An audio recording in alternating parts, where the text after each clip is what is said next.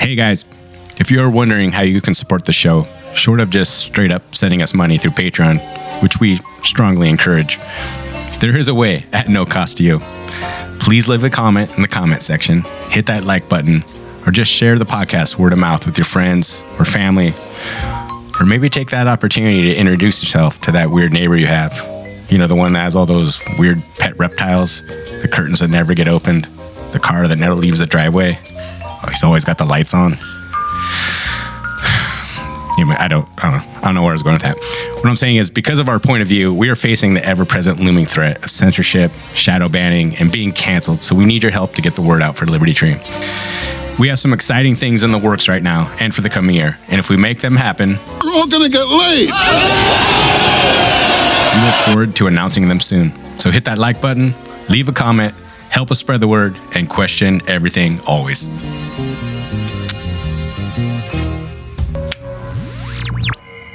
You ever get the feeling that everything in America is completely fucked up?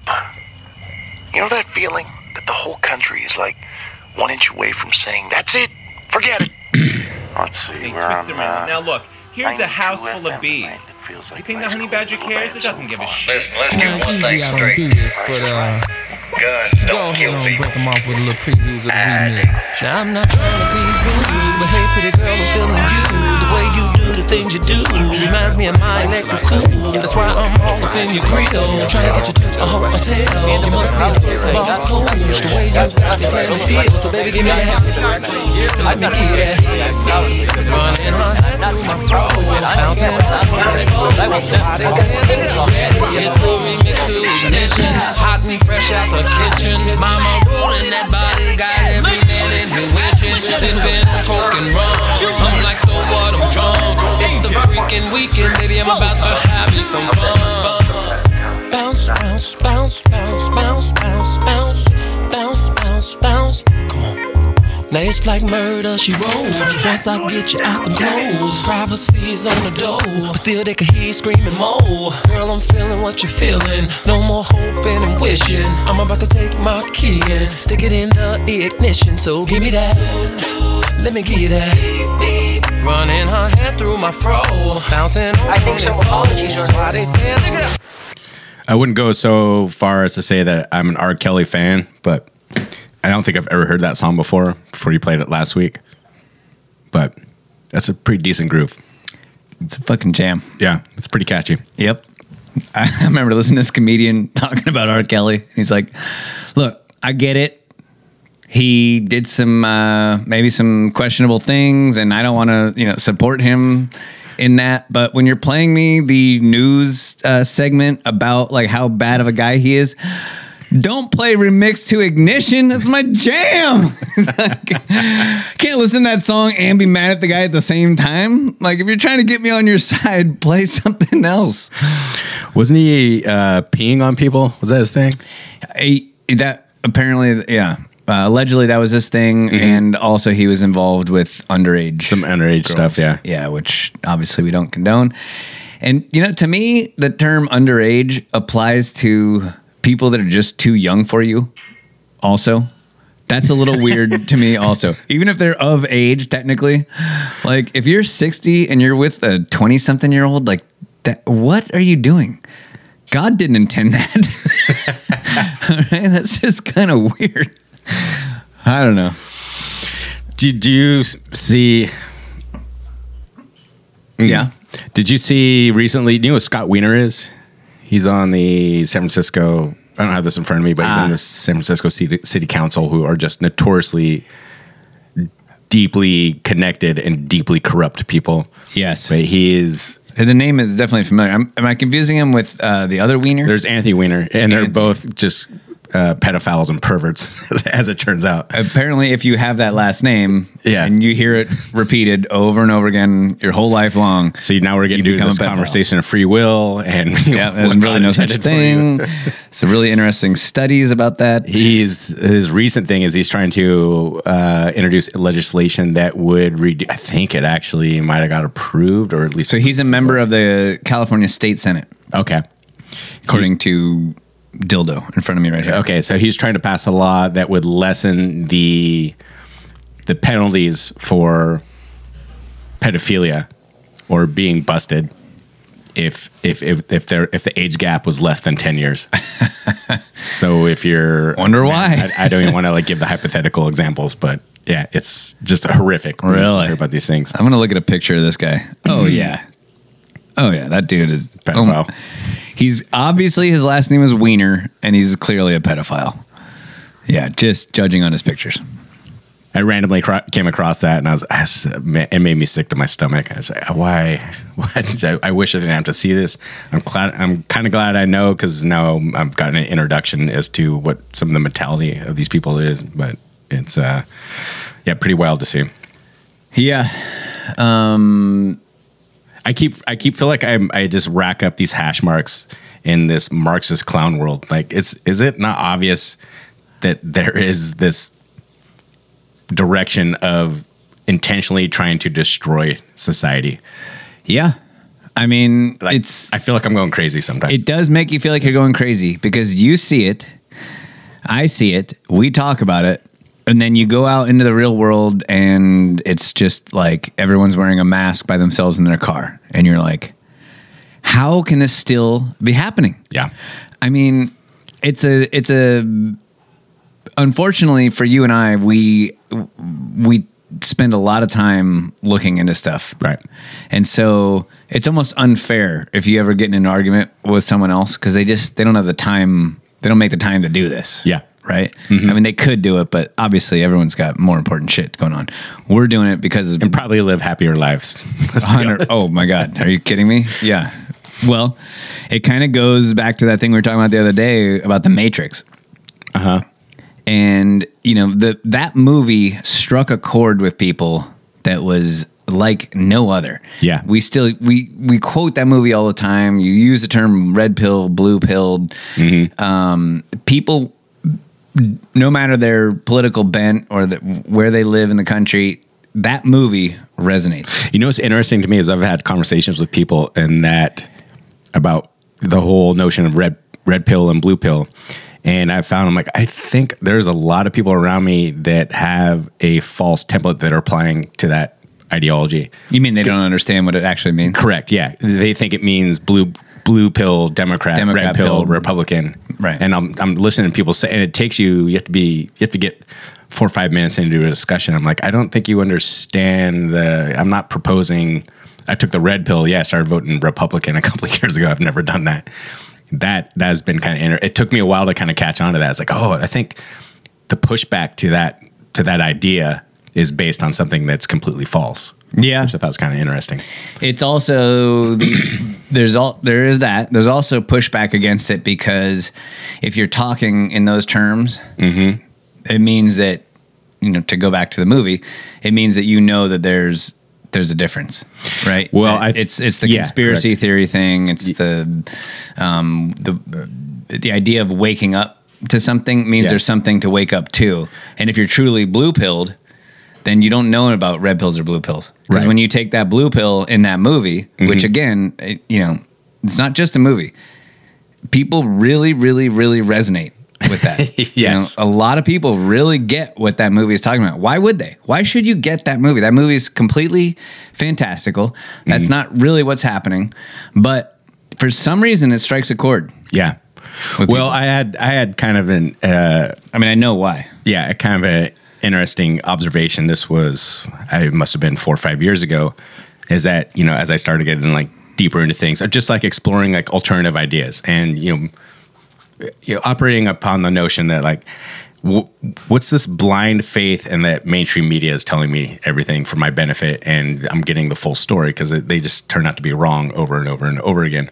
And then you are that there's a pretty significant and immediate overlap into conspiracy theories, and so we start to propose those ideas to people. And you're talking about I don't know, give me some um, the Jeffrey Epstein, for example, and you're like, there's can you just at least admit there's some very like ominous circumstances around his quote unquote suicide, and I would say that to people, and they would get upset, like immediately upset. I'm like, I don't understand like, did you know Jeffrey Epstein? Like, did you fly to his island? Like, what? Why, why are you upset? Did you? upset about this? Come on, be honest. you knew him. and I, it took me a little while to make the kind of lineal connection between the idea. Um, it comes back to something that we talk about quite a bit, and that's the idea that statism becomes people's religion. And if you are introducing the idea of a conspiracy theory, that means that the state, you know, the people that you, re- you rely on for all of your information and essentially your world perspective and hence your religion, you have a religious infatuation to the idea of the state. I know that sounds hyperbolic, but when you break that down, it's absolutely true. Yeah. Is you are. Well, why wouldn't you? You They're are essentially in- loosening the underpinnings of their entire ideological foundation. And Yeah. that makes people really upset. And you know, it's you shouldn't judge people for being that way because from cradle to grave, the state is involved in just about everything that you do. Correct. At some level, they have an involvement. Yeah. You know, if it's if you're talking about your your schooling that you spend six hours a day in as a kid, or your career that you spend eight plus hours a day And receive in- at least half the I money mean- for doing that work at the end of the year. exactly you you so you you're dealing with their regulations your whole life Yeah. and then when you have a career and you have a family and you get paid and you have your own money and you can do what you want with that money name one thing you can do with that money where the government doesn't you know get a cut so Right. and in order for that to keep functioning, they have to convince you that it's for the greater good, and so blah blah mm-hmm. blah. Anyways, I think that what's happening, the reason that that movie resonates, and I was telling you about another similar movie that uh, in any movie, you, I mean, if you want, a, We're not going to talk about Rudy again, are we? just hear me out, okay? if you want to make a movie that sells, uh, what do they sell? Tickets? Not Yeah. anymore. I don't know. What do people do now? I- I understand where you're going. Go. How do people watch movies? It's You were absolutely asking the wrong guy. okay. of course. Sorry. Uh, if you want to make a movie that sells, make a movie where the people in the movie don't realize that they're asleep. And then at the end, the twist is they wake up and realize that they've been asleep the whole time. Okay. Okay. That is a winning fucking formula. Yep. Every movie that's ever made, no matter how shitty it is, look at all of M. Night Shyamalan's movies. They are basically that, you know, in a nutshell. Like at the end, oh, there's a twist. We weren't really in the village. I wasn't really seeing dead people. I was actually dead. I, you know, those, Okay. those movies that he made, I, I see dead people Oh, yeah, yeah. with Bruce Willis. Right. Okay. Anyways, it's and, and that's getting a little bit out on the fringe of what I'm saying, but make uh-huh. a movie where the people in the movie do not realize they're asleep, and at the end of the movie they they realize, oh my god, I was asleep this whole time. Why does that resonate? It resonates because as human beings, we are not meant to be slaves. Mm-hmm. We are not meant to be subjugated by some other authority. We are meant to be free. We are meant to be Uh, autonomous individuals making our own decisions, fighting in a in a tribe against a group of lions or another tribe. That is over the millennia that we've over the 300 400 500,000 years that human beings have been on the planet. That's been our our motivating force. And now all of a sudden we live a completely different lifestyle and Correct. it's, it's a really deep rabbit hole to go down but you know the food the drinking water blah blah blah blah the way we live our lives is completely different and i propose that people feel like they're not living in reality and that one day they're just going to wake up and see the reality that's around them Do you think that applies to everyone, though? i do Really? every single person, every human being alive, unless they're like already living, unless they're a hunter gatherer living in the Amazon or they're already living off the land in the mountains or whatever. Okay, I so think wait, that I wanna- it, it comes out differently. Go ahead. Okay. Well, I want to make sure that I'm understanding you correctly before you go on. Is that you are, are you kind of laying out the idea that you spend X amount of your life kind of asleep on the blue pill, and then it seemed, I'm, unless I'm, I want No, to make sure. Yeah. I want to make sure I'm understanding you correctly. That are you saying that uh, like eventually everyone comes to this kind of ideological awakening, awakening, and then they wake up and understand that we're all getting jobbed here. We're all getting screwed. No, I Am don't missing think. that. Yeah, I don't. Okay. it's just like those movies. I don't think everyone uh, eventually comes to that. That's why I was asking about everyone because No. it's like I just, I know people that they're they're just dug in. They're just nope. No. this is it's all good. Not everyone comes to that conclusion. Masks, Ukraine, vaccines, uh, they got it all right. About But I think that deep down, everyone realizes that they're living. Okay, so the movie that I watched the other night. Okay. I'm trying to try to summarize this as succinctly as, as I can. gotcha. It's the 1950s. I think it was called uh, "It's Gonna Be Okay, Darling" or something like that. It's 1950s. This guy wants to play for Notre Dame, right? Okay. he just doesn't have the skills. It's just he's five foot nothing. He's a hundred and nothing. He doesn't have a speck of athletic ability. so uh, oh God! I told you I didn't want to do the Rudy podcast. So uh, it's the 1950s. Uh, the there's a kind of a planned community. Everybody in this cul-de-sac works for the same company. Um, their wives are stay-at-home wives, and everything is great. Okay. right? Everyone's happy, and it's no coincidence that the 1950s is the choice for this because, as we've talked about before, that was kind of the jumping off point to the incredible acceleration of the size of our government, Right. and the level of taxation that was happening to you know the, the decline of the middle class. That was kind of the peak of the middle class. I mean, it sounds like a conspiracy theory, but Yeah. yeah, go ahead. topic for another podcast. Anyways, so at this in this cul-de-sac, uh, everyone's happy. Everyone's just you know living the 1950s idyllic lifestyle, and of course, uh, what ends up happening is that the the women start to kind of a couple of them start to kind of wig out a little bit, and they don't know why. One of them goes totally crazy, ends up killing herself, jumps Wow. off the roof of her house. Um, and so the main character, what you realize eventually is that they're actually real people living in modern times, but what the husband has done to the main character is kidnapped her and hooked up this apparatus to her eyeballs and her and her head and strapped her to a bed. And so she's she's actually uh she's living in this 1950s world. Okay. She doesn't realize that and so this computer program or whatever that's been concocted by this this guy frank is the the thing that kind of keeps her like trapped a VR of the in this. yeah, exactly and Okay, so gotcha. so even though she she was a nurse or a doctor in today's world but the husband thought that she was unhappy Mm-hmm. and so he kidnaps her ties her to a bed puts this thing on her and then it turns out everybody else in the cul-de-sac in this VR world, same thing. The husbands have kidnapped the wives and tied them to a bed somewhere, who knows where, Uh-huh. in some room. And so um, everyone's living the same kind of experience Right. together. Now, totally against the woman's will, but he assumed she felt unhappy enough that he would just take it in his own hands. Gotcha.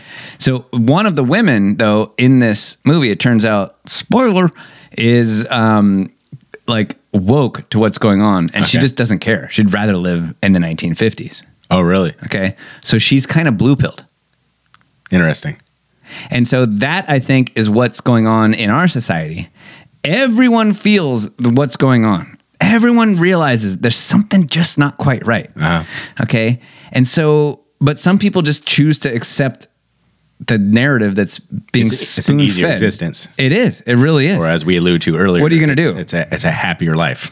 Exactly. Right. You kind of, so that's what I'm saying. You can't Right. really blame these people for wanting, like, my mom has, you know, how many decades left on this earth? Mm-hmm. Right. Just, you know, she's she coming vaccinated? to, she's coming, dude. Sorry, dude. Sorry, that was a rough joke. That was, that was fucked up, dude. All right, you get one freebie this episode. If she fucking dies anytime soon, no, you're fucking paying for that. So, you know, I'm not going to, as much as, I mean, we argue mainly because she antagonizes me into it, but Right. I'm not trying to change her mind on this stuff. I have no interest in Mm-hmm. arguing. Like, just live out your blue pilled li- years in, in happiness. yeah. But my point of bringing all this up is that, and the well, everyone feels a little bit kind of there's something going on, and there's there's Yeah. something not quite right, and we either just bare knuckle it, uh, white knuckle, get through it, with the blue pill or you get the red pill, you wake up and then you're like frustrated trying to fight against this thing. And it just seems like, you know, no one else is awake and then, you know, everything is against you. But th- this is actually happening. And that's why what you said the other day hit me like a ton of bricks. And it, and I'd heard it before, but for some reason it was just the right blow that like really knocked me down. Uh huh. When you said, and I wish I could just like play a clip of you saying it because the way you said it was was great. But we were we were drinking beers, I think at, at Osceolas, and you go, dude, Oh, that day. you remember that day? You go, dude. The more I think about it, I think Oh yeah, I know. That Trump, he just broke everyone's brain. Yeah, he did. I I, to- I totally believe that. And the re and, and I want to let you like expand on that because the way you said it was great. But the reason that he broke their brains was because everyone was feeling this feeling, mm-hmm. and he came the closest to like bursting that bubble. Yeah. And so the people that are on the the the left are just gripping on for dear life. They cannot let go. Yeah. Right. And they have to because it's all been the bubble's been bursted. Yeah. And the only thing they've left to do is hold on to this, these shards of rubber. Of this like everyone else just is like fall falling to the ground Yeah. and realize what's going on. But it took Trump to come in and just break everyone's brain. Yeah, I do- and you're do you were that. so fucking right about that. Yeah, that's that has been something I can't take credit for saying that. I'm sure I picked it up from somewhere. I've heard it before. Yeah, but it, just never had the impact as it did that day. Yeah, it just I I just was what took kind of a retroactive stock of just things that just don't operate the way that they used to, and then you couple that with this irrational. Like ritualistic behavior that just doesn't make sense. You're looking at the mask in the cars, for example, and things like this. Is I'm looking at once great comedians, you know, like a Patton Oswalt or David Cross. I'm like, they're just they they don't do comedy anymore. It's Yeah. like and like why is that? Like is it, there was some turning point where now they just they go on these like anger ridden like just bitter rants. Yeah. Like I watched a special from a comedian that I used to enjoy. I'm like, I'm just getting screamed at. This is there's no jokes in here. This is this is so weird. Or someone that was really good at their craft, like a Stephen Colbert or a Jimmy Kimmel. Well, they don't they don't really do their thing anymore. They're just kind of Jon Stewart. lecturing or or a Jon Stewart. And I started thinking about that as an idea. I'm like, I just the turning point was Trump like broke these people's brains. Like I, I really, I really truly feel that so much of this just bizarre like anger and this weird free floating anxiety that we always talk about, and that the way that the the cultural mainstream is just this one thing now, and it's angry rants and demonizing people and just being upset and bitter all the time. Comedians don't do comedy anymore. Talk show hosts, you know, that are supposed to be like was supposed to be this throwback to the old school like Johnny Carson days or David Letterman, where it's like it's just pleasant, man. I get to turn my brain off. We're gonna have some fun. Uh, Yeah, make fun of this guy, make fun like of that David guy. Letterman is just Yeah. hilarious. You know, has these great comedy chops and is really good at what he does. And you know, it's just this is how I'm going to end my day. We're going to watch this with the family and, and have a good time. Like that doesn't exist. That's gone. That is Yeah. completely gone. Now you're getting lectures and just bitter like angst and just And anger. propaganda. Yeah, it's just bizarre. And then I think it goes, it trickles down to what you're saying. It's, you know, I'm looking at people wearing a mask alone in their car. I'm like, why? why? Like, there's no way you can make that make sense to me. And then they have these, you know, you've seen these like inter- man on the street interviews. It's like, well, I, I just, I know it doesn't do anything. I just don't want people to think that I support Trump. And you watch that, you're like, Trump bo- broke your brain. Like you are, you have completely rene- re-navigated your life and your behavior due to some like petulant rich asshole who's not even the president anymore. That is bizarre to me. And the once that was in my head, I just all these things that just didn't make sense anymore. I'm like, I think so much of this can be put into that category. And I, I think that people just were already on the verge of kind of not accepting their reality mm-hmm. in one way or another. And when he came along, it was just this fragile kind of matrix that could easily be, Yeah. this scaffolding was just like Yeah. wiped away like nothing. Well, you're in luck. All all you people that are still throwing tantrums and wearing a mask alone in your car, and that you think um, Stephen Colbert is really funny still is that the deep state and the political elites are sure as shit going to make sure that that never ever happens again. That was a glitch in the matrix, Yeah. and that will never happen again. It's going to be complete politically connected, political elite, deep state connected. You know, it's going to be nothing but Mitt Romney's and Hillary Clinton's from here on out. So you're in luck. oh yeah. So, Buckle up. so crack a beer or whatever. I don't know Yep. if that's your thing, but uh, yeah, rest easy. Sit back rest and easy, my watch the friends show. that no longer talk to me. Speaking of, let's start the show. Good morning. Time to get up and go to work. So you've been following. What are your thoughts on this whole Elon Musk thing right now? This is one of those things. Let me get my cards on the table. This is something that I have this fatigue that I experience when something is just so to the forefront of the of just the media zeitgeist. I'm like, I just I can't listen to this anymore. I'm not I'm not interested at all. Yeah. But I am interested in what's going on in our culture. Well, usually what happens for you and me, we we follow the same trajectory on this. Mm-hmm. Right. We get fed up with it, and then it kind of dies down, and then and then we go. You know, actually, hold on a second. Let me look, let me look back into that. I want to see what was really the big. Uh, the same. I mean, that was what happened Liberty with Tree. Kanye. You didn't see it here first. You hear it? Do do do do do. do, Well, do, I al- second. is I always I'm always operating the assumption is that any breaking news I'm like they, they never get it right. Like why I'm just not I'm not going to pay attention to this. And then when they get into the Elon Musk thing, just went on and on and on, and I'm just kind of following it from the outside. Is and I follow this the way that I follow like all of these whatever hot button issues that last for what two, three, four weeks if we're lucky. And you know, in a month from now, it's going to be something completely different. We'll be just completely outraged and tearing our hair out about something else. The Elon Musk thing was kind of interesting because I always I don't consider myself part of the left for sure. I don't consider myself part of the right. I just I don't I don't subscribe to the two party illusion. Like I think it's just all ridiculous. I think that's we've all kind of found common ground on this podcast because of that.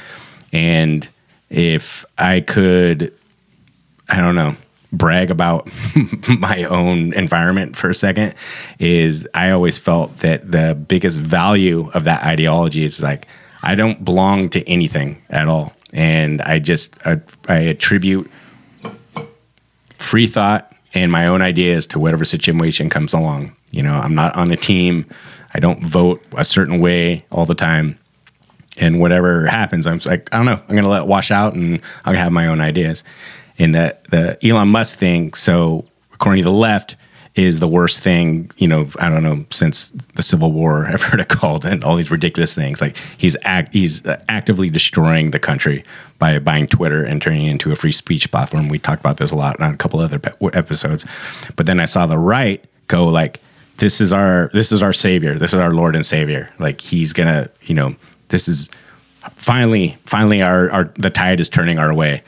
And I was looking at both sides of that issue. I was like, I don't I just think you're all full of shit. I mean, I always think the left is full of shit. But I'm looking at the right. I'm like, I don't, why are you this blind like celebration, this blind devotion to this guy doing this? Like, I would really, really be careful about where you're lying your loyalties to, because the things that they were saying and the celebrations they were have, and you know, and the ideas that they were expressing of like, this is this is it. Like, this is our movement.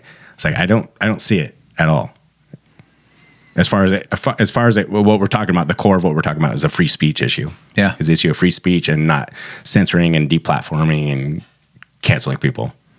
I think that what Elon Musk is doing with Twitter is better than what Twitter was before. Yeah, I would agree with that.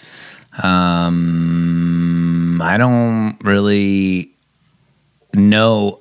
For one, I don't know how important Twitter is in terms of actual dialogue, actual news, you know, real uh, information. Well, there's out there There's two things there. There's I mean, not that many people on Twitter in terms, you know, it was like twenty percent, twenty percent of the country. twenty percent of the country. Yeah. yeah. Which is, I mean, uh, don't get me wrong, But- it's a ton of fucking people. But So I, I would add something to what you just said there, though. So let's just say roughly, I don't know, I would agree with that. Probably like twenty percent of people are on Twitter, but the problem is, is that becomes the catalyst for which mainstream media starts to it's extract. Well, that's what I was about to say from. before you really interrupted me. Was that um, it's it's not You gotta get necessarily that prednisone, dude. it's not necessarily you know that's not the issue Right. And what what he's done with twitter is been very you know pro free spree pro free speech Mm-hmm. and also very anti state because they were fucking around with twitter which is illegal totally unconstitutional there's no room for them to do that. it that was a People- weaponized arm of the, of the state, and the, the state years. is not meant is not supposed to be fucking with American citizens through private businesses. Right. I mean, they can fuck with us directly. Obviously, And they do. We've allowed that to happen, which I would argue is mean, have unconstitutional. Eighty-seven thousand new employees to do but that. using a a uh, a private business to do so is um, essentially trying to get protection from the Constitution by going through a private business because the Constitution very clearly says the government can't censor you. But if we go through a private business, maybe we can kind of censor people enough to win an election, and then we'll deal with the consequences afterwards, which there won't really be any because, um, you know, uh, Jean. Pierre, Pierre. Claude Van Damme um, will obviously just kind of Set it straight. sweep that under the rug. Yeah, and not really, you know, uh, hold anyone's. You know, they're they're they're going to call it old news and not hold anyone's feet to the fire. But yeah, I mean, what do I think of Elon Musk? I just I think that I will judge him based on his actions. I think some of the stuff he does is um, questionable, but most of it to me, I don't. I haven't seen any. You know, it's not like he's created flying syringes. oh, that's a conspiracy theory. It's not like he. I mean, except for that trial that they uh, pulled off last year under Bill Gates. Yeah. yeah. Yeah. Other than that, I wouldn't worry about it. But So if I jury's out on him, but I think that when you say things like that, it really makes me angry. does it, Yeah. if- would you consider that a violent act? Yes, I consider that your words violence. Um, I would like to. So for my brethren on the right, um, which it seems to be the only friends I have these days, as it turns out. Oh well. You have a brother on the left. I do. Uh, so here's why I want to remind you a few things about Elon Musk is that this is from December 1st and from the New York Post is Elon Musk said on Wednesday expects a wireless brain chip developed by his Neuralink company to begin human clinical trials in 6 months. And this gets put into mainstream media and everyone's reaction is this is amazing. They're going to integrate human beings with ai technology. This is this is like this is how forward thinking this person is. And this is something that we have talked about that i'll show you in a second but this is the fourth industrial revolution also known as the fourth reich which is the agenda of the world economic forum elon musk is a world economic forum guy that's something that we should not forget so are you f- familiar with like in the Is com- he? well, let me show you. How? Okay. Please do. So, are you familiar just within the common vernacular of what the industrial the the first three industrial revolutions are? So the first would be when we switch from animals, human labor, and biomass for energy, and we switch from to fossil fuels and mechanical power. That's considered the first uh, industrial revolution. when people say the industrial revolution, that's what they're talking that's about. yeah, that's the the first one is the industrial revolution, right? Yeah, that standardization of sizes and metrics and parts Yeah, and correct. Yeah. Uh, no metric system here, buddy. All right. so the second one, the second industrial revolution, um, this would be the end of the 19th century, the beginning of the 20th century.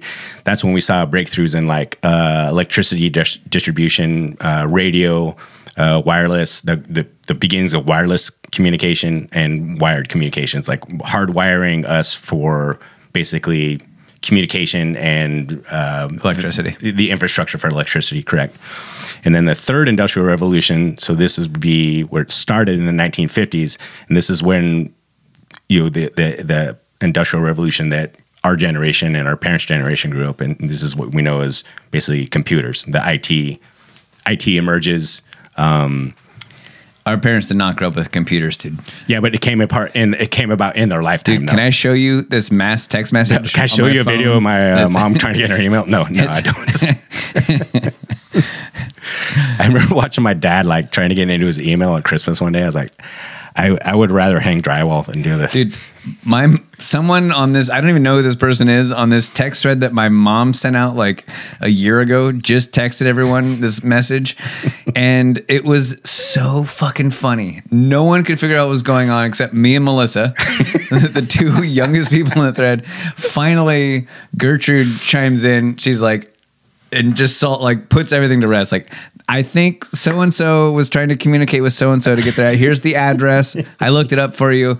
So we'll just put that to rest. Thank you, everybody. It's like, I- why are you reaching out on? Uh, just I remember when someone in my family I was very close with uh, got an iPhone for the first time, and then they uh, would text me, and at the end of the text, it would say he'd sign his name like Rick. Go, Rick, you're like, hey, it looks like we're coming up to see you, Rick. And I say like, I'm- this is not his real name. I'm like, hey, uh, Rick, you don't have to sign your name. I know, like, it comes up. You know, when you text me, I know that it's from you. Just phone tells I'm, me. I'm just saying, like, it's a bit of a sign, a time saver for you. it's like, okay, got it. Rick. Rick. you know what? If you're happy, I'm happy. totally. Okay.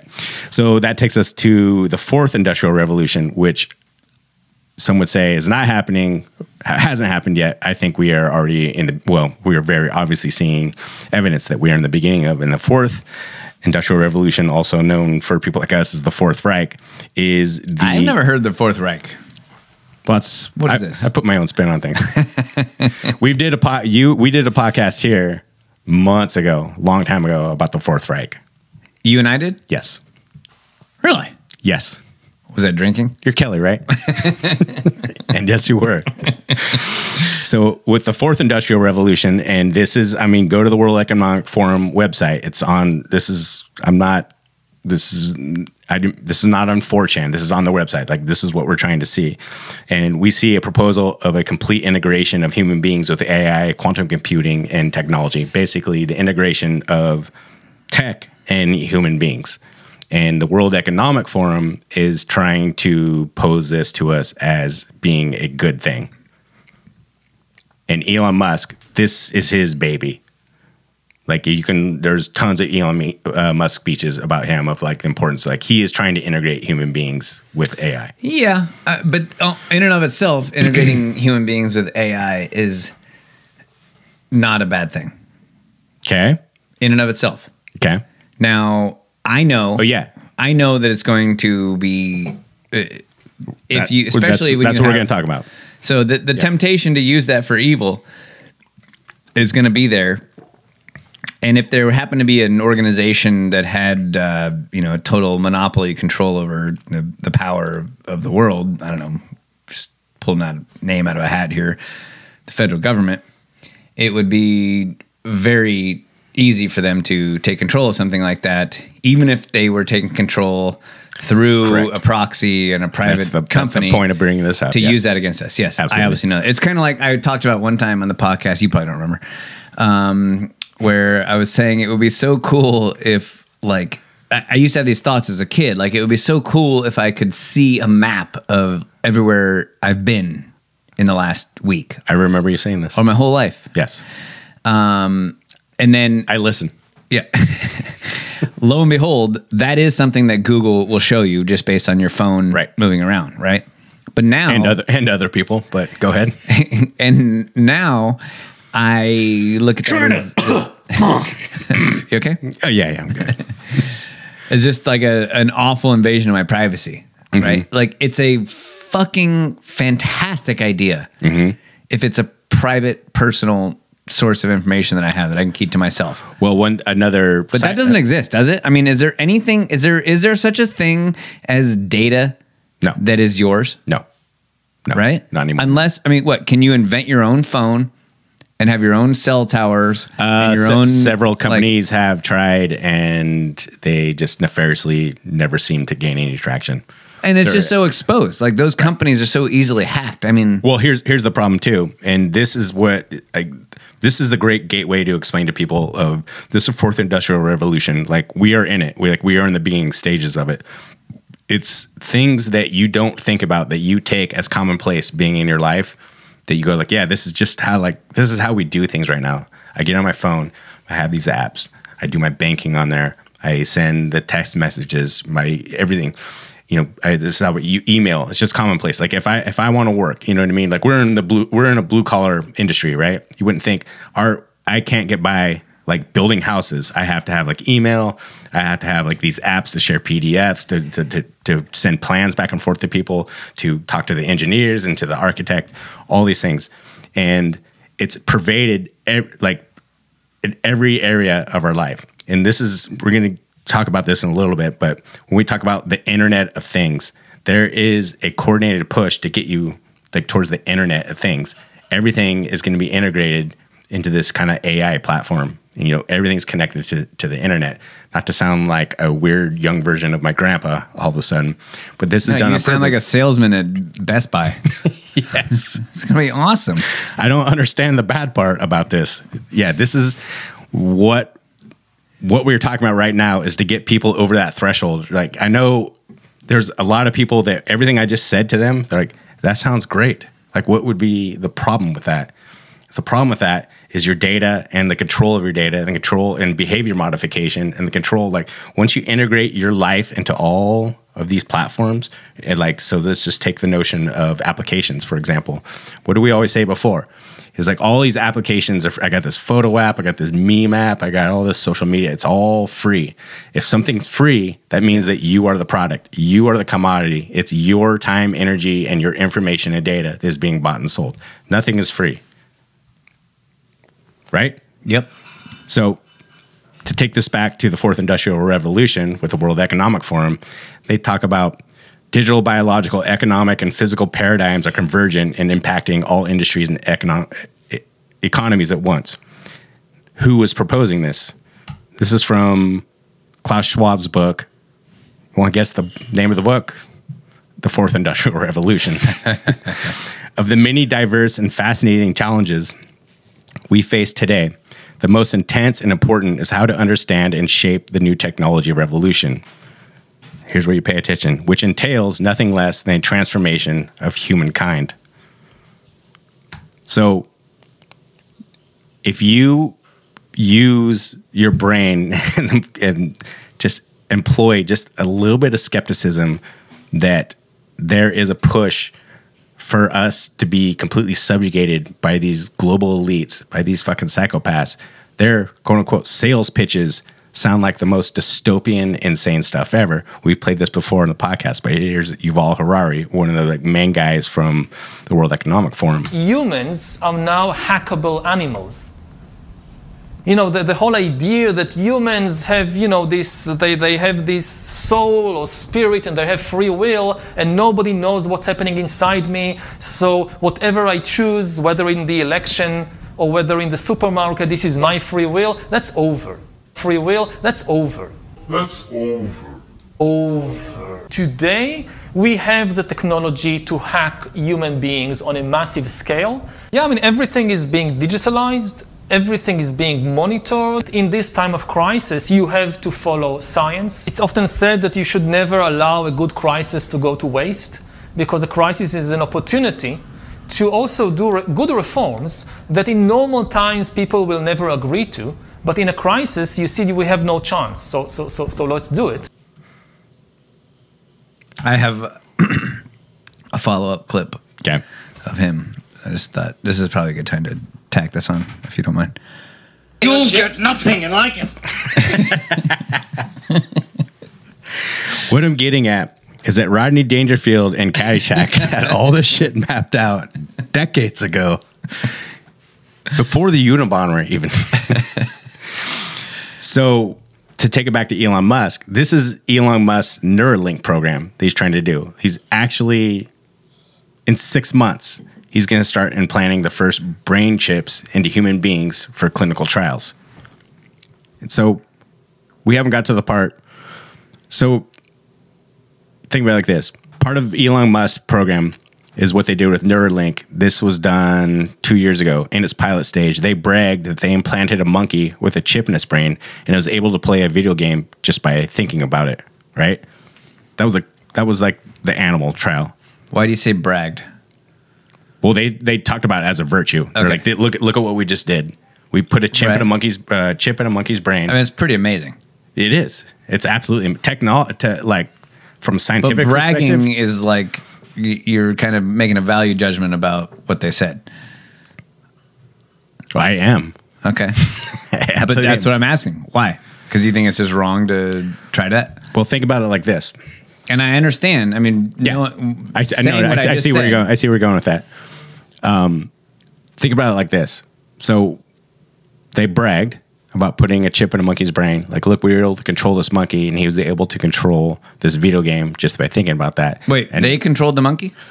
they well, Was they, that part of it? Well, monkeys don't know how to play video games, so I'm assuming there was some kind of human control there, right? If I'm put not a, sure that that's. if I put a monkey in front of a video game, it's going to be a shit show. I'm not sure. Everyone says that. Everyone says that. Yeah, I know. I realize there's. a Have you not seen my bumper sticker? I don't know that it's. Uh, I don't. I, I didn't. I'm, I'm. I haven't looked into it as much as you have, but I. I didn't realize that mind Okay. control was part of it. Okay. Well, I short cycled Because my I larger think point. mind control is could be some you know a nefarious uh, motivation to do this, but I don't know that that was actually part of what they came up with with them. I, I- don't think that what they I- did I was see- all I see what that, you're saying. like, impressive. No, no, I see what you're saying, and I I basically jumped ahead towards where I already a- am in my head with this thing. Is that think about it like this? So they put a chip. Let's just let me correct what I said. They put a chip in a monkey's brain, and it was able to control. It was able to play a video game, right? Okay. By just thinking about it. But that chip came from Neuralink and Elon Musk, which it directly mirrors the World Economic, the Fourth Industrial Revolution's agenda, Sure. which is the integration of human beings and AI, right? So now think about the things that we have actually seen. So that is people in Switzerland. This is where we get into the Internet of Things, which is one of our first episodes that we ever did. And we were just joking about just how ridiculous it was. Like that I have to sign up for an app to control my refrigerator, and my Nest thermostat controls the temperature the temperature in my house. Yeah. And you have to sign up for an app to start your truck, right? And then we just it was obvious to us. We were joking about it, Yeah. but we didn't have concrete examples. Like the Internet of Things, like that. There's that means there's someone else, like looking Correct. at this data and and surmisably able to control it. Right. And then last summer in Illinois, people came home to their house blazing hot. Their thermostat was set to 68 degrees, and the thermostat was at 75. And they realized they they had uh, their thermostat was hooked up to the internet, and whatever the energy uh, resource company there in Illinois go like, no, it's uh, you're overloading the is is a combination of you're overloading the electrical infrastructure, and we're starting to talk about carbon footprint. It's like no, we we only let you you can't adjust your thermostat any longer. This isn't a conspiracy theory. This actually happened. Switzerland. No, I know. We, my my sister in law Yeah. had the same experience. This is the thing, though. I don't necessarily attribute malice to because we started this conversation. You asked me what I thought about Elon Musk. Mm-hmm. I don't attribute malice to him for this. Could this technology be uh, co-opted and used to do what you're talking about? Yes, but what he says, and I have only heard this like second or third hand, so maybe I'm wrong. But I believe his point on this is that I don't think humans are going to be able to compete with AI. So I want to integrate uh-huh. computers into humans so that they can, because I believe in humans. Right. He's pro human, mm-hmm. which That's what he says. it was what he says. Yeah. And he has not given me reason to believe he's not. Okay. And until he does, Right. I'm going to accept that. Yeah, I'm not. I'm not. and I'm not people that- attributing. I'm not attributing any motives or ideology onto Elon Musk. They But go ahead. The World Economic Forum people are not pro-human, Right. and they have we have plenty of evidence Right. to back that up. Yeah. Every time they open their fucking mouths, Yeah. they talk about how we Go- need to murder human beings. in Where'd you get to make that everyone from? else happy. Uh, their website, actually. Yeah, exactly. Right. So I am going to hold off judgment on him for what he's doing because now if if I could make my own Well, that's- computer chip, that's funny. my That- own lab in my house that I could put into my brain and turn me into a super, you know, cyborg. What could go wrong? Well, I mean, honestly, if I make it myself, how could anyone else hack it? That's Mm-hmm. what I mean by making it myself. I don't know. Maybe you could still hack it, but maybe if you, if you could have something that was yours, it's kind of like the technology of your AR-15, Mm-hmm. you know, or an automatic machine gun that you probably don't own. Especially since that boating accident where you and I lost In all of our Minecraft, yeah, we guns. lost all our guns in yeah, the bottom of the lake. It was God. terrible. Yeah. Uh, that technology makes you much better. And if you, you know, if you're going against uh, people with bows and arrows and you have an automatic weapon, that technology makes you invincible, mm-hmm. basically, mm-hmm. right? If that ener- if that technology can be co-opted the way most technology in our world today, any technological advancement you ever hear about is a computer. thing. Right. There's nothing else Yeah. all the other advancements have been done. There's Yeah. no there's, no one else is doing anything. Now those can be co-opted maybe through the Internet of Things by other people. So I, I have a lot of doubt about it. But if you look at it just on its face value, if it cannot be the way that your your AR cannot be co-opted, it is a benefit to humanity to develop something like this that will make people bigger, stronger, faster, smarter. Well, yeah. So this this is where we kind of we're kind of walking on a bit of a ideological tightrope with this because I when I talk about these things, I think it'd be easy to misconstrue with what I'm saying that I'm anti-technology. You're like, well, you don't want these like advancements. Like, oh, I want to live like you know, Dude. back in the You are anti technology. No. If anyone no, no. ever born was anti technology, it is No. you. Technology is anti me. There's a difference. Because I love me some Spotify. I love Okay. that I got heated seats in my truck. I'm not complaining about everything. Damn it. I need to get those. Um, So, but I think so. I agree with what you're saying. Is but what the point I'm trying to make here? There's a divergence here in into that notion, and that that what I'm trying to illustrate, I guess, is that I believe that technology is good, right? Technology technological advancements saved my son's life, right? Due to a horrific 100%. kind of metal, medical issue that we had. And I thank God every morning for that thing, right? But what I'm saying is that technology, much like your AR 15 example, in the wrong hands gets fucking ugly really quick. And I think that's the thing that we need Yeah. to think about. So to bring it back, 100% to- I agree. Yeah. So, so to bring agree. it back to the idea of Elon Musk, I was like, let's not fully get on board that this guy is going to save whatever liberty and freedom or the right or free speech or anything because they're someone with that much power. And I think this guy, this, I think he's, I mean, he's a genius. He's done incredible things. You know what I mean? With what he's done with like the Tesla and the Boring Project and SpaceX, like it's amazing what that guy's pulled off. Like there's no doubt, like a guy like this comes around like once every hundred years. You know what I mean?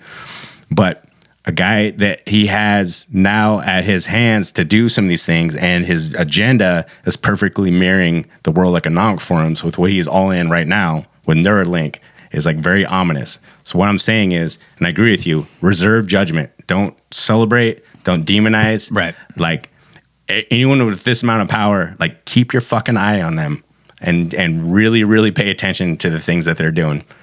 So have you seen about? Are you familiar with um, WeChat? No. WeChat is a Chinese instant messaging social media like mobile app payment developed by, by a company called Tencent. It was first released in 2011. Um, it became the world's largest standalone like mobile app in 2018. Uh, it has Really? over a billion monthly active users. It's pay attention to this phrase. It's the app for everything, and it's Oh, yes. I have heard about this. exactly. So this is how I pay for my groceries. I pay my mortgage. I you know, pay my rent. I pay my employees. I pay my power. I get my social media which I would assume to be extremely heavily censored in this China. very, This very bad. Is a perfect exactly. This is a perfectly integrated system into the CBDC, which is China is up and up and running basically with their social credit core Central score bank digital currency. So when you think about the notion um, of an app like the the WeChat, which is basically a is basically this is how you get by in society is this one app, which the CC, CCP ostensibly ostensibly controls. Right? They control. They say they're free market. They have this perfect hybrid of complete state controlled communism and the free market. You know, all every company, Huawei, all those all those companies are controlled by the CCP. So here's Elon Musk uh, talking about WeChat. I mean, we don't even have uh, a, a, a, an app that's as good as WeChat in China. Uh, and like in China, you can like live on WeChat basically. Uh, Yeah. It's like, yeah, everyone, everyone's like, "Visit, like you live on WeChat, you do payments, you do everything. It's like, yeah, it's great. Basically, WeChat's kick ass. Um, and we don't have anything like WeChat outside of China. So I was like, my idea would be like, how about if we just copy WeChat? Hey, we'll copy them. Buy Twitter, copies Terrible idea. Yeah, pretty much. So along with Neuro, Fuck off but, for that. but yeah, so along with Neuralink though, this is also what Elon Musk is trying to do. And I'm not here to bash Elon Musk because it's not Elon Musk. It's Elon Musk. It's Mark Zuckerberg. It is the heads of Google. Everyone is a mad tech rush right now to develop the new app for everything. This is seen as like what Facebook was uh, what, 15 years ago, whatever Facebook took off and became just like, this is how you communicate now. This new app for everything all of this the heads of the technocracy this is what they're saying like this will be the way this will be you want to talk about just unbridled power and subjugation over people it will be this and this is like essentially the cbdc if you think about it That's why I have an Android phone. I don't want to integrate everything in my life. I have Apple computers and I don't want them talking to my phone. Do you know what I mean? It's mm-hmm. like it, as a free thinking citizen, you need to consider not signing up for the Internet of Things and not connecting everything Yeah. to everything else. I mean, but even for us did I bring up answering machines on the last podcast? No Didn't I? that's that one solo podcast you do No, I think I did. you know what really grinds my gears I tell you what. and another thing. slow down You know, it's uh yeah, the anyways, the race to embrace things like that I think is but we're Americans and we tend to not get on board with shit like that. So hopefully that that stands out. So I don't think that um Elon Musk's idea of the the Neuralink is in and of itself a nefarious idea, but when you consider his opinions on trying to connect, have one app for everything, yeah, obviously that if Yeah. you tie those two together, that would be fucking terrifying. Yeah, this is. Uh, I'll just leave you this real quick. That uh, I can't remember what magazine got this from, but uh, quote: Tech CEOs want to replicate this model in the West with the loudest voice on super apps in recent months, being Twitter's new boss. Weeks before finalizing his 44 billion Twitter Twitter deal, so this is you know a couple weeks old. Elon Musk tweeted that buying Twitter is an accelerant to creating X, the everything app. So that's the name of his everything app, his his version of WeChat for the West. Wow. And like I said, I'm not, um, you know, Mark Zuckerberg, Evan Spiegel, Google, Microsoft. They are all like in this mad rush. To I mean, what's the to what's the, the, purveyor of the of the everything app? what's the most benevolent way that you can perceive an app like that? Um, it's like the Walmart Well, it's like of it's, apps. It's you can choose to go there. yeah, when you walk into Walmart, you you're not forced to go in there. Mm-hmm. You go in, and they happen to have fucking everything. You can buy a gun there. You can buy milk there. You can uh, get new tires in your car. Mm-hmm. And at the end of the day, like then you just go home and you live your own life, mm-hmm. right? But you, but you while you're on this app, you happen to have everything at your fingertips. And as long as they're not using you know, the the most benevolent situation would be that none of your text messages, emails, purchases, subscriptions, signups, and things were recorded by anyone but the company that you're doing business with, right? Mhm. But I mean, you just try to try to stack up the list of benevolent like options. All of that you know is obviously the data is the most important thing. That's what they're after. They're mining data. Yeah. that's why they're doing this. But for they're going to use four- that data. Four or five years ago, data became the most valuable commodity in the world. It surpassed energy, fuel. which I don't understand how they quantify. Uh, yeah, either like do I. A barrel of oil, barrel of data. I, I got I, I got it from CNN, so it's got to be correct. yeah. So I I tend to conflate a lot of these things into the same category, which could be a good idea, could be a terrible idea. I'm not sure, but when I try to go up to a forty thousand foot level and and really kind of look at how this stuff kind of connects to a, like a larger cultural perspective, I guess I would say, and what is going on politically is I'm hard pressed to think of a reason that it wouldn't be connected to the fact that there's this mad rush for this quote unquote, you know, everything app and this Neuralink device. It's all seems to be going in one direction. And then you look at like our our deep state, our political elites, like it's easy they're easy to make fun of. And the people that are out in front of the camera, I think are there for cannon fodder for other people. So you're Kamala Harris, you're Elizabeth Mm. Warren, you know, you're Gavin Newsom's. They're just they're chuckleheads. They're there to be Joe Biden. They're there to be made fun of. They're not actually the people making decisions. They're not. There are some people. Yeah, I mean, it is So- like a, a pretty hilarious cast of characters. Exactly. Right? Yeah, because when you look at it, like, nobody's this- serious. I, I, I can't believe these people are in charge. You go, like, they're not in charge. These people are not in charge. They No. were they're puppets. They were put there for a specific reason. They're there as a distraction. And while you people yell at each other online about Republican versus Democrat, there are actually these deep state actors Yeah. that are pulling the strings and making this other st- stuff happen. And they're the ones that are facilitating and funding things like the Neuralink program, this Everything app. And then you look at the decision for the IRS to add 87,000 new agents. Like, yeah, we're going to tax the rich. Like, how long have they been telling you that they're going to fucking tax the rich? They're not going to tax the rich. The middle class disappears. As like, this is simple economics. Look at the statistics, look at the data. The middle class disappears every year. The rich get richer every year. There is a reason for that. And so when they added 87,000 armed IRS agents, and what's the first thing you do is like we're looking at um, transactions over six hundred dollars on Venmo. This all this stuff is it's part of the same kind of agenda. It's all this, it's all the same thing. Is we are going to they're trying to integrate a system that is completely controllable by political elites, and you will be just at, beholden to these like digital systems now. Exactly. Yeah. I got more to say about that, um, but I also have to pee like a pommel horse.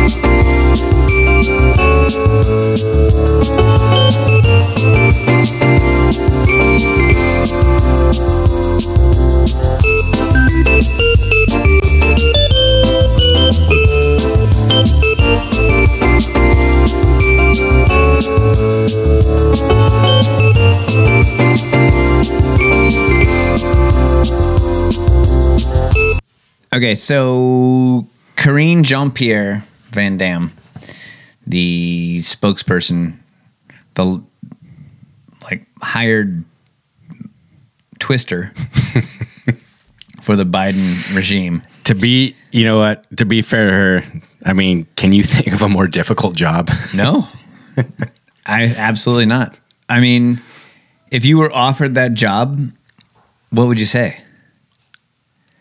I would say this. I'd say I'll do the job, but I'm not lying. I get to say whatever I want. I'm going to tell the truth through the whole thing. And we're hitting the brewery before every press conference. For sure.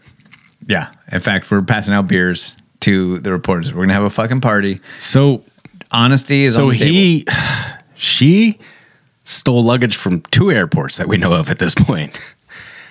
yeah, I don't know. He, he doesn't want to go dress shopping. What, what am I going to do?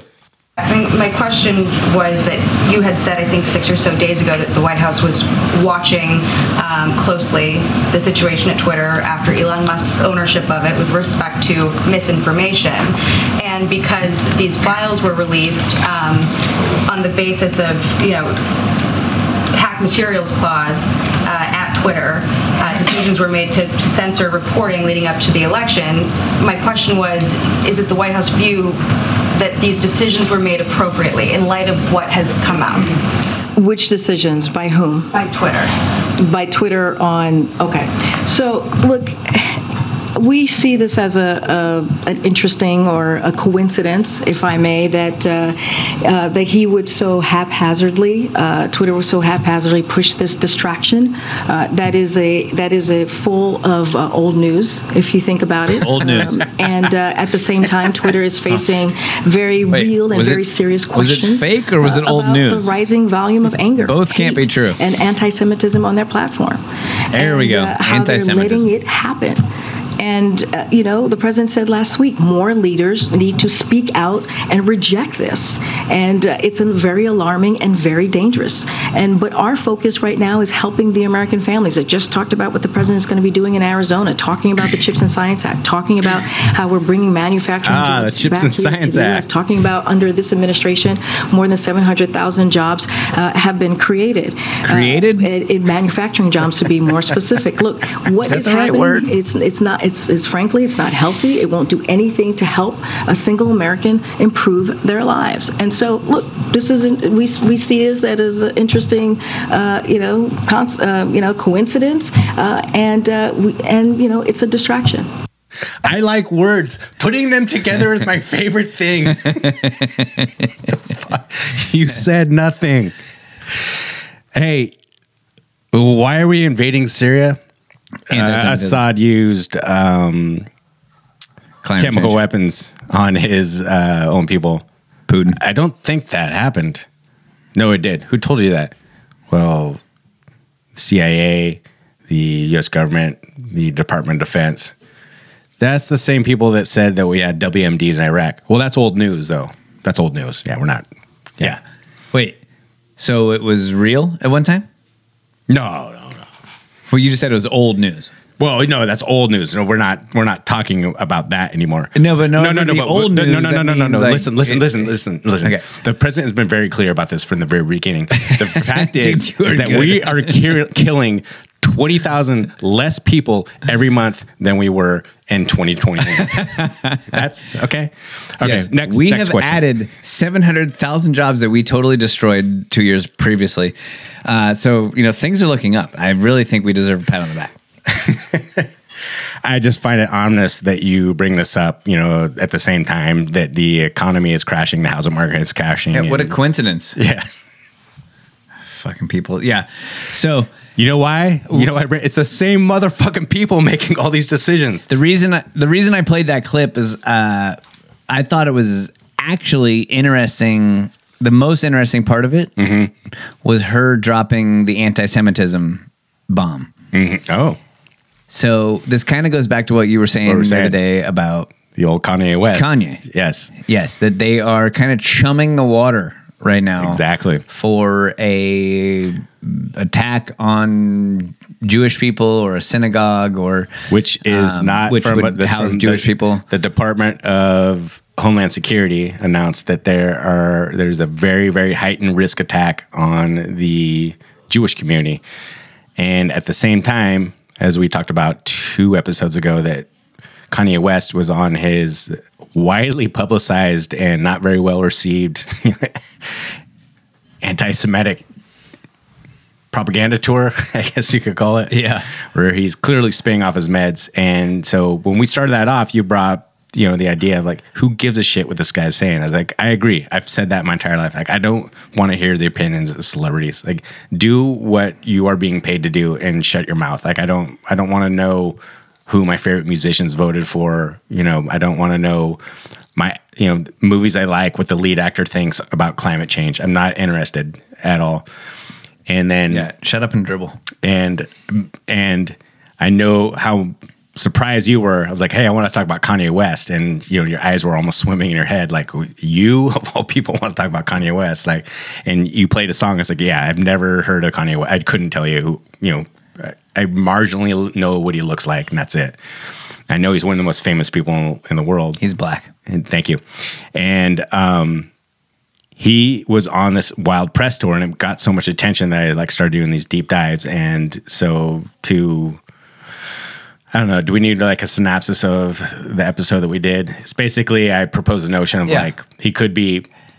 We tied it into false flag events, and the what I was trying attempting to do is reduce everything down to the notion of words are violence and hate crime, and hate crime from pre-crime to thought crime, basically. Yeah. which is you know if you read 1984 by George Orwell, like that's where that's from, and that being a wild fictional account, you know, when it came out in 1949. 1984? Yeah. 48. 48. Okay. Was it's wild just as we you had talked about like the Matrix almost is playing out like a documentary of some sorts. Like I would uh, I would argue that George, George Orwell's 1984 is like we are up and running right now.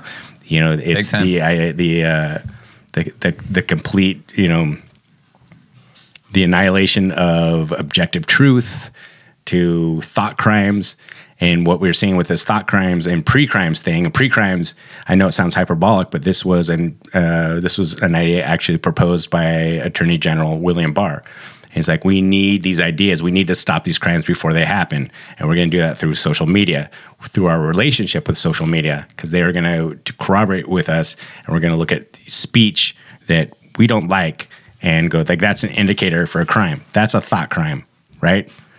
Which how would you know that though without like a Neuralink where you could actually read someone's thoughts? Dude, that that's not coming for like six months. I, am I'm talking about like now. Oh, right. Sorry. Jeez, dude, worry much?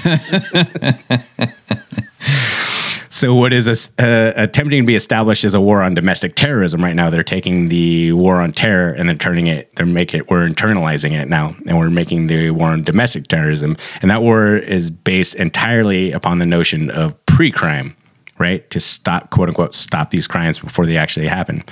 And by pre crime, I mean that that once you can make the connection that enough people to, to a certain ideology, the way that people speak, you know, the things that they believe, the articles that they share, you know, this is just, I'm trying to like mop up, you know, what we did last episode or episode before last. Once you can make a direct connection, like, a lineal ideological connection in people's brains to some kind of horrific mass casualty event. I mean, this is how the Patriot Act Yeah. was accepted. Like, no, we got attacked. Like, whatever you guys got to No. do. Like, what? Listen to my phone calls. Yeah, was whatever you got to a do. wet dream of those Yeah. sociopaths. So, what we talked about last time is what is you know the rallying cry right now for this woke mob that want these things to happen is the ideas of hate speech and words are violence, and they want to use these as tools to censor and deplatform people and to shut people down. I think all these things are interrelated. Especially, we talked about like Elon Musk and Twitter it's people freaked out that Elon Musk is like, I'm just going to let everyone talk. He's not. It's not. It's not a free speech platform. It's a step in the right direction.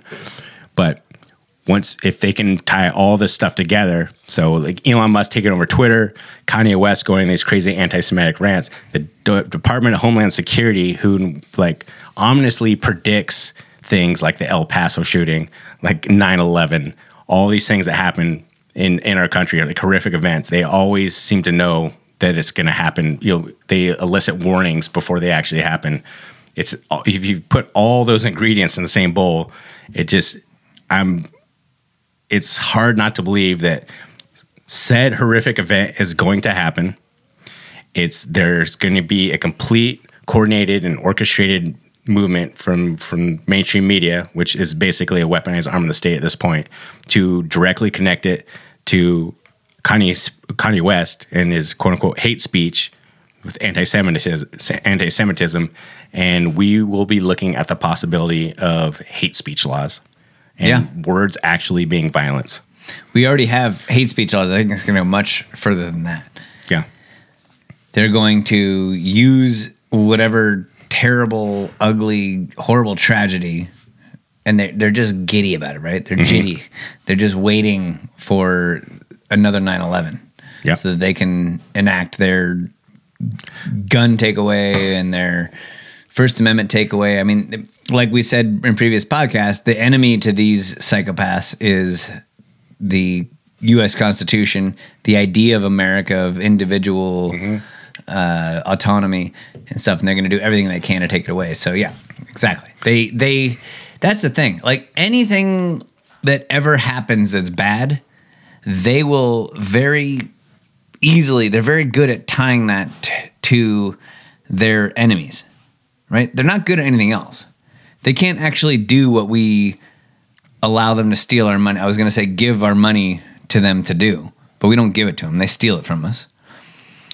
They can't actually fix the roads. They can't actually uh, provide housing for people or feed people or clothe people or uh, protect people, defend people from attacks, defend people from natural disasters. None of the shit that they say that they can do or that they're stealing your money to do can they actually do.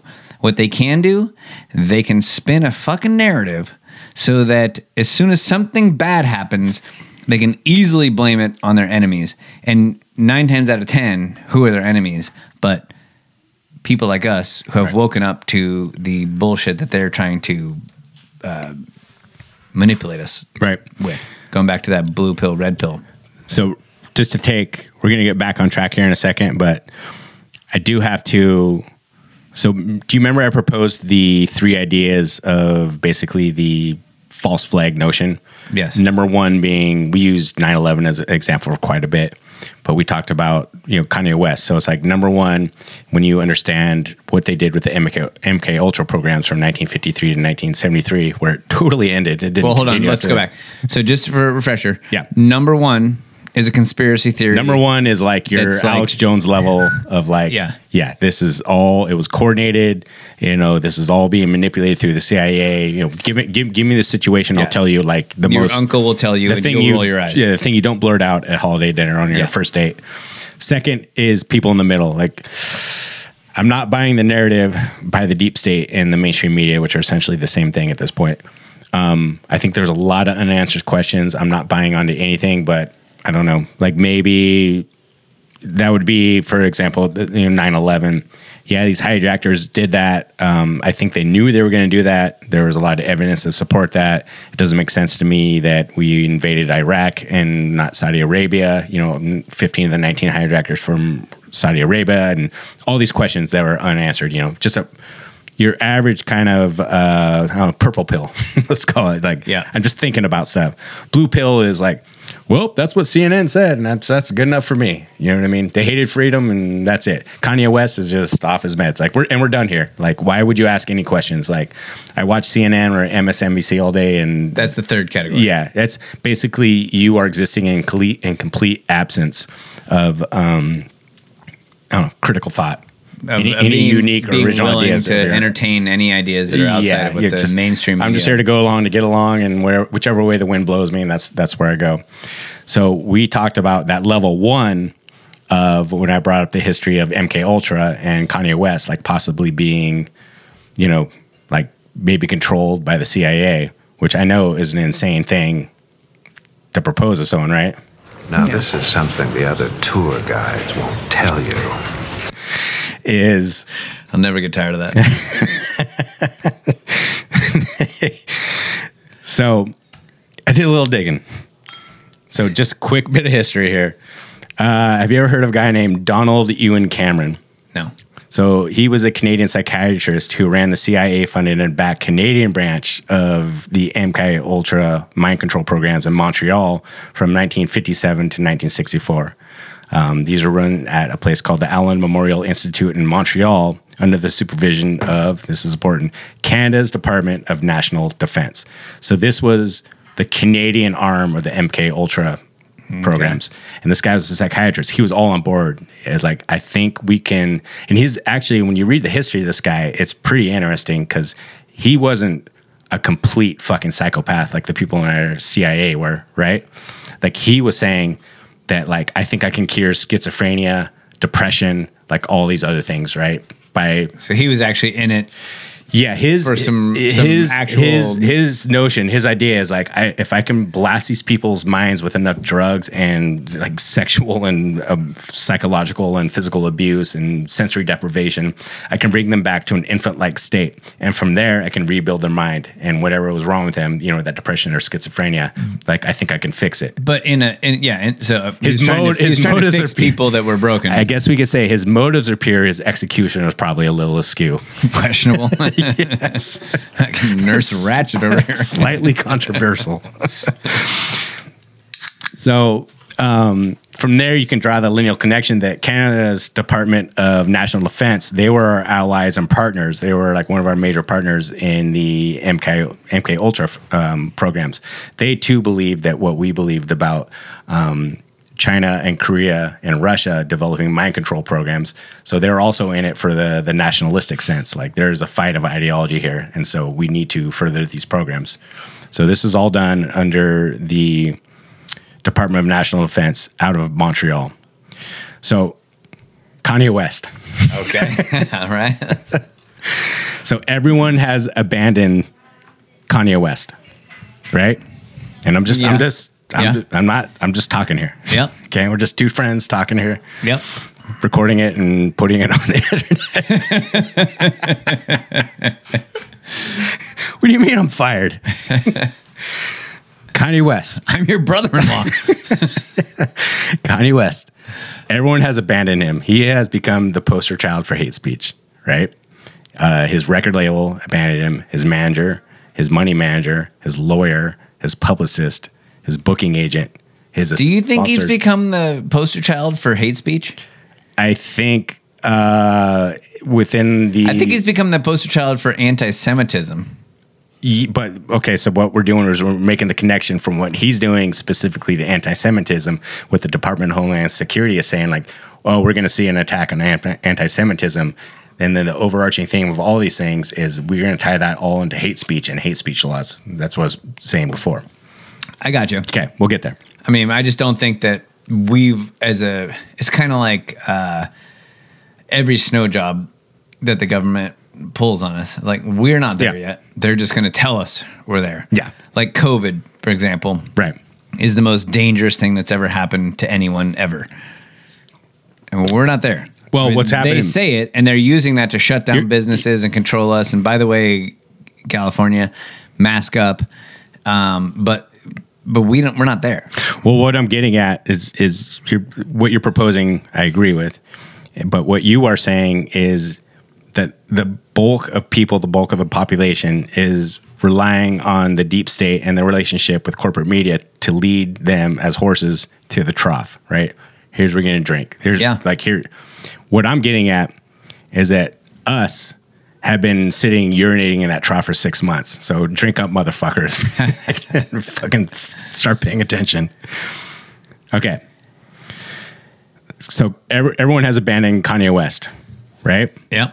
He's he's persona non grata. Totally. Right? He's toxic. Totally Even Alex toxic. Jones is like, you're out of your mind. Yeah. Which is, I mean, accolades there, Yeah. bud. Except for one person, Okay. his personal trainer Okay. and his handler. Okay. It's a guy named Harley Pasternak. Right? No, I know. You do? No, not really. Okay. Harley Pasternak was part of the Canadian. What's his name? Pasternak. What's his first name? Harley Harley. Okay. was part of the Canadian military, part of the Canadian Armed Forces. Really? Was he a Mountie? Uh, he wasn't a Mountie. Funny you should ask me the details of what he did in the military. he did serve under Canada's Department of National Defense. Any guess as to what he did? He was contracted under the Department of National Defense to do Mind control? do experiments with soldiers on what different drugs did to their minds over an experiment period of time. Holy shit. I'm just talking here. Wow. Where do you find this shit? A lot of it I just kind of come up with, like when I'm going running. you look it up. Okay. Okay. Go on. So that'd be your number one. I just want like to throw what I've that heard out there. so far. I'm not saying. I'm just saying that's what I read. Wow. You do with what that information that you want. Interesting. There were also. Um, I don't want to go there. so going back to the Department of Homeland Security, uh, there was a woman named Elizabeth Neumann. So I'm bringing this back to trying to make. I'm getting a little back to the mainstream a little bit about what we're trying to do with the idea of hate speech and connect it, connecting it to um, Kanye West.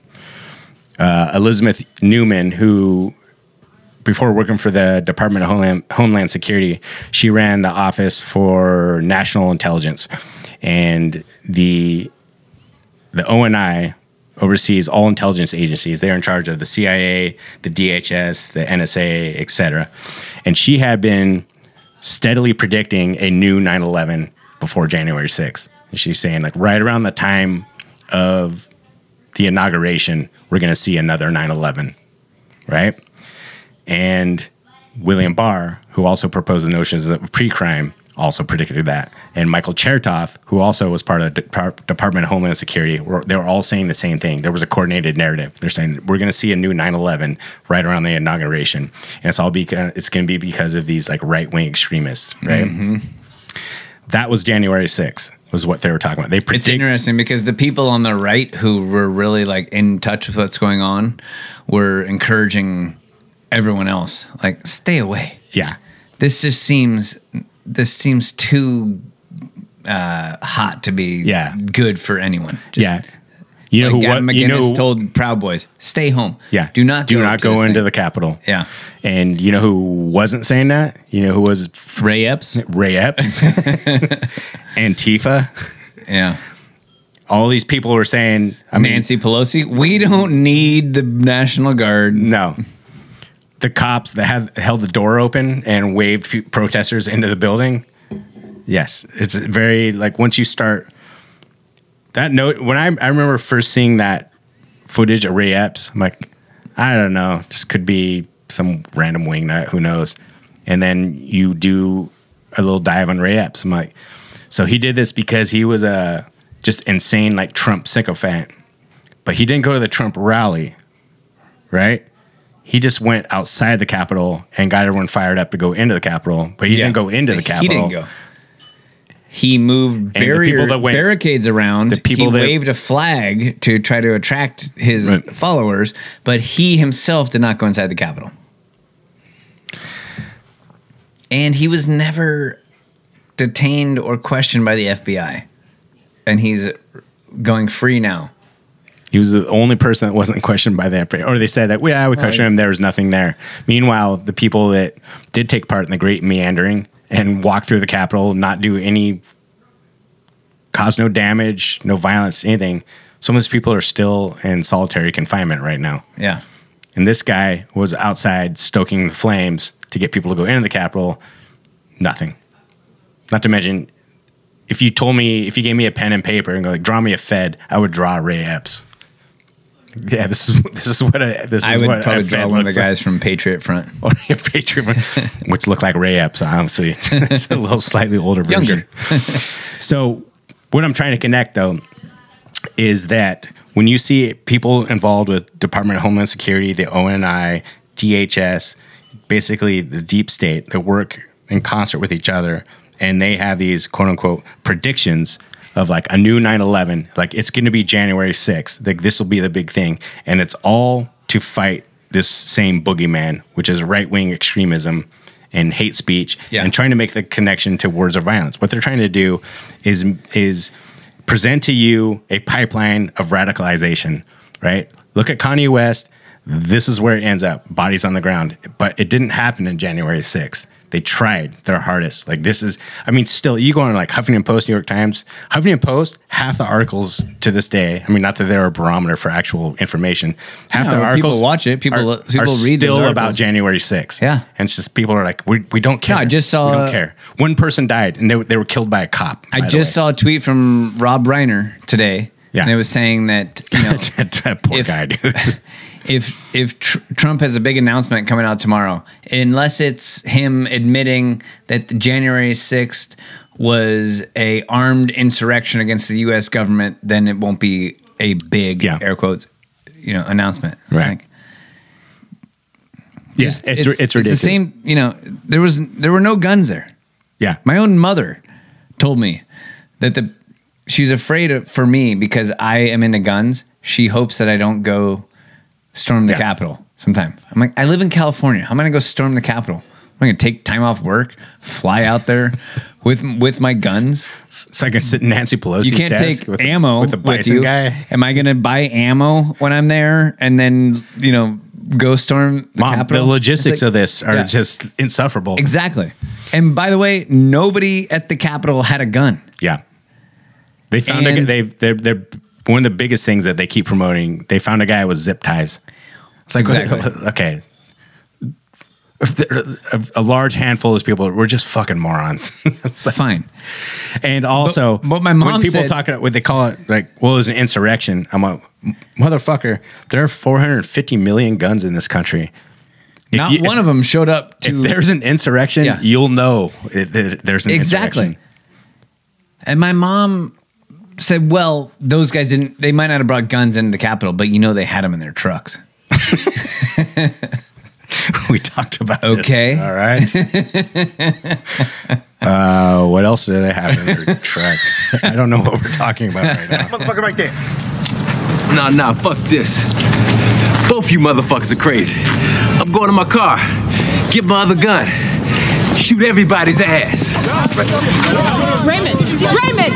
Raymond! Connection that this is all a coordinated propaganda push and then when it is going in the same direction and coupled with a a very official warning by the Department of Homeland Security that we are going to be looking at some kind of horrific mass casualty event that is the time to really start worrying because what they do is they take these events and they weaponize them to get Mm, do they?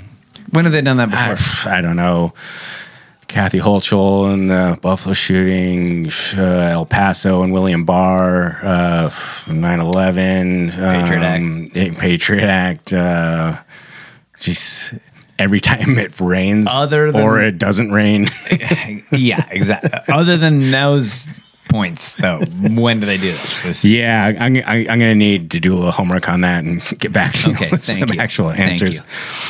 But what they're trying to do is establish a notion of pre-crime because hate crime, you know, hate speech, and words of violence is What pre-crime. it's what- the same thing. What greater wet dream for authoritarians is there than pre-crime? Than pre-crime and thought crime. Yeah. Being able to prosecute people for something they haven't done yet. Yeah. I mean, World uh, World War uh, Iraq War Two, right? A preemptive strike. That's what that was. Mm-hmm. Yeah. We we talked about they talked about that all the time in the media. A preemptive strike. We know that they have weapons of mass destruction. We know that they're going to do something, so we have to preemptively prevent them from doing it. Yeah. It is the wet dream of totalitarianism. and that's what we're trying to see. Uh, that's I that my prediction is that's what we are, going to see happen, and it's what we are watching happen in front of us. If you are paying attention to the right sources, as Elizabeth Neumann put it, for, you know, from the DHS, she has continually expressed that we need quote unquote new tool new tools to try and stop domestic extremism. Pre-crime, thought crime, you know, now that you know your ideas and words can literally kill people, now the state can look at you at being responsible for a crime that you haven't committed yet. That's what pre-crime is. And when she's talking out her notion of we need new tools, it's we're looking at all the speech, we're figuring out how to like deplatform it and censor it, and then that gets amplified by someone like Elon Musk taking over Twitter. I think is a, is a, is a substantial element to this entire equation. They're like, now we need these new tools. Like, we need to be what they're doing is not against the law, but we need to make it against the law so that we can come come down on them. Yeah. And then we have hate speech laws, which we are. Well, we already have hate speech laws. How so? Well, if I'm beating the shit out of someone in a bar fight, Yeah. and I'm just pummeling, Gotcha, like, gotcha. rearranging their face, Yeah. that's one thing. And if I call them the N word or the G word or the whatever word. Yeah. all of a sudden now I'm really in trouble. G word, G word Greek? Uh, no. Don't say it. Um, yes, but this will be predicated upon the notion of only speech, no violence to go along with it. This will be what you say online. For example, the article. No, your you point is your point is Yeah. well taken. Yeah. believe me. But but it's it's a ramping up of that based on a trend probably not even what you actually said, but what you were planning on doing, what you're planning on What we what we were pretty sure that you were up to. kind of like, I mean, uh, stock ring. Yeah, yeah. Printful just stopped printing the clothes for gays against groomers Mm-hmm. for that reason. Gays, gay people against groomers. It's an organization that wants to stop the mistreatment of children. Yeah. And Printful, the uh, drop shop printing or uh, drop ship printing app, stopped printing clothes for them because of what they perceive to be homophobia and misinformation. Their words, not mine. By gay people. By gay people. Mm-hmm. Homophobia. Gay homophobics. By gay people. Good name for a ska band too. Totally. Maybe a coffee brand. so, yeah, I mean that that shit is happening right Yeah. now.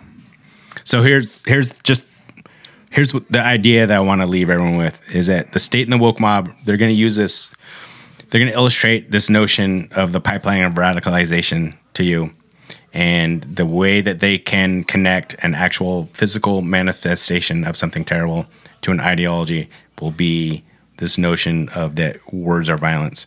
And what i think people need to do i mean that is that needs to be stopped in its tracks as it is. But take it to its logical extension with the way that the wind is blowing is now you need to think longer term is once they can establish that words are violence once that precedent is set just like the patriot act once these things are enacted and executed they never go back. They never go the other way. Ask yourself like why am i in the airport taking off my shoes and belt? Like this is stupid. It's because this power grab this authoritarian control this direction never goes the other way. It only goes it's a it's a mission creep. It just keeps going and going and going. And when you take the notion of that words are violence think about like the way that this can go off the rails. Like your behavior is violence right? The things you say the ideas you express are violence. They're literally killing people. And we know that as the notion of pre-crime mm-hmm. right? We know that it will. Now think about how this plays out with the notion of gun control not being vaccinated sharing sharing a Peter McCullough uh, you know article. Like no your article is keeping people from being vaxxed. The state narrative is that vaccine saves lives. You're killing people. You're going to jail. That's our that's happening in england and australia and new zealand right now. Right. You know people are going to jail for this. Climate change. You're not taking climate change seriously. You're killing people. Like you- you're going to jail so your ideas your words your speech are literally killing people that's going to be the narrative and that's i think is what they're trying to pull off with this and you need to fight it with every step or we're all fucked Stick it in the ignition, so give me that. Let me give you that. Running her hands through my fro, bouncing on 24s. Why they say I'm ready? It's the remix to ignition, hot and fresh out the kitchen. Mama rolling that body, got every man in here wishing. Sipping on coke and rum. I'm like, so what? I'm drunk. It's the freaking weekend, baby. I'm about to have me some fun. Crystal popping in the stretch navigator. We got food everywhere, as if the party was catered. We got fellas to my left, left, honeys on my right. We bring them both together. We got juking all night. Then after the show, it's the after party. Yeah, after the party, it's the hotel lobby. Yeah, around about four, you gotta fill the lobby. Yeah, take it to your room and somebody. Can I get a? Can I get a? Running her hands through my fro. Yeah, bouncing on 24. Come on, why they say look it up. It's the remix to ignition. Hot and fresh out the kitchen. Mama rolling that body, got every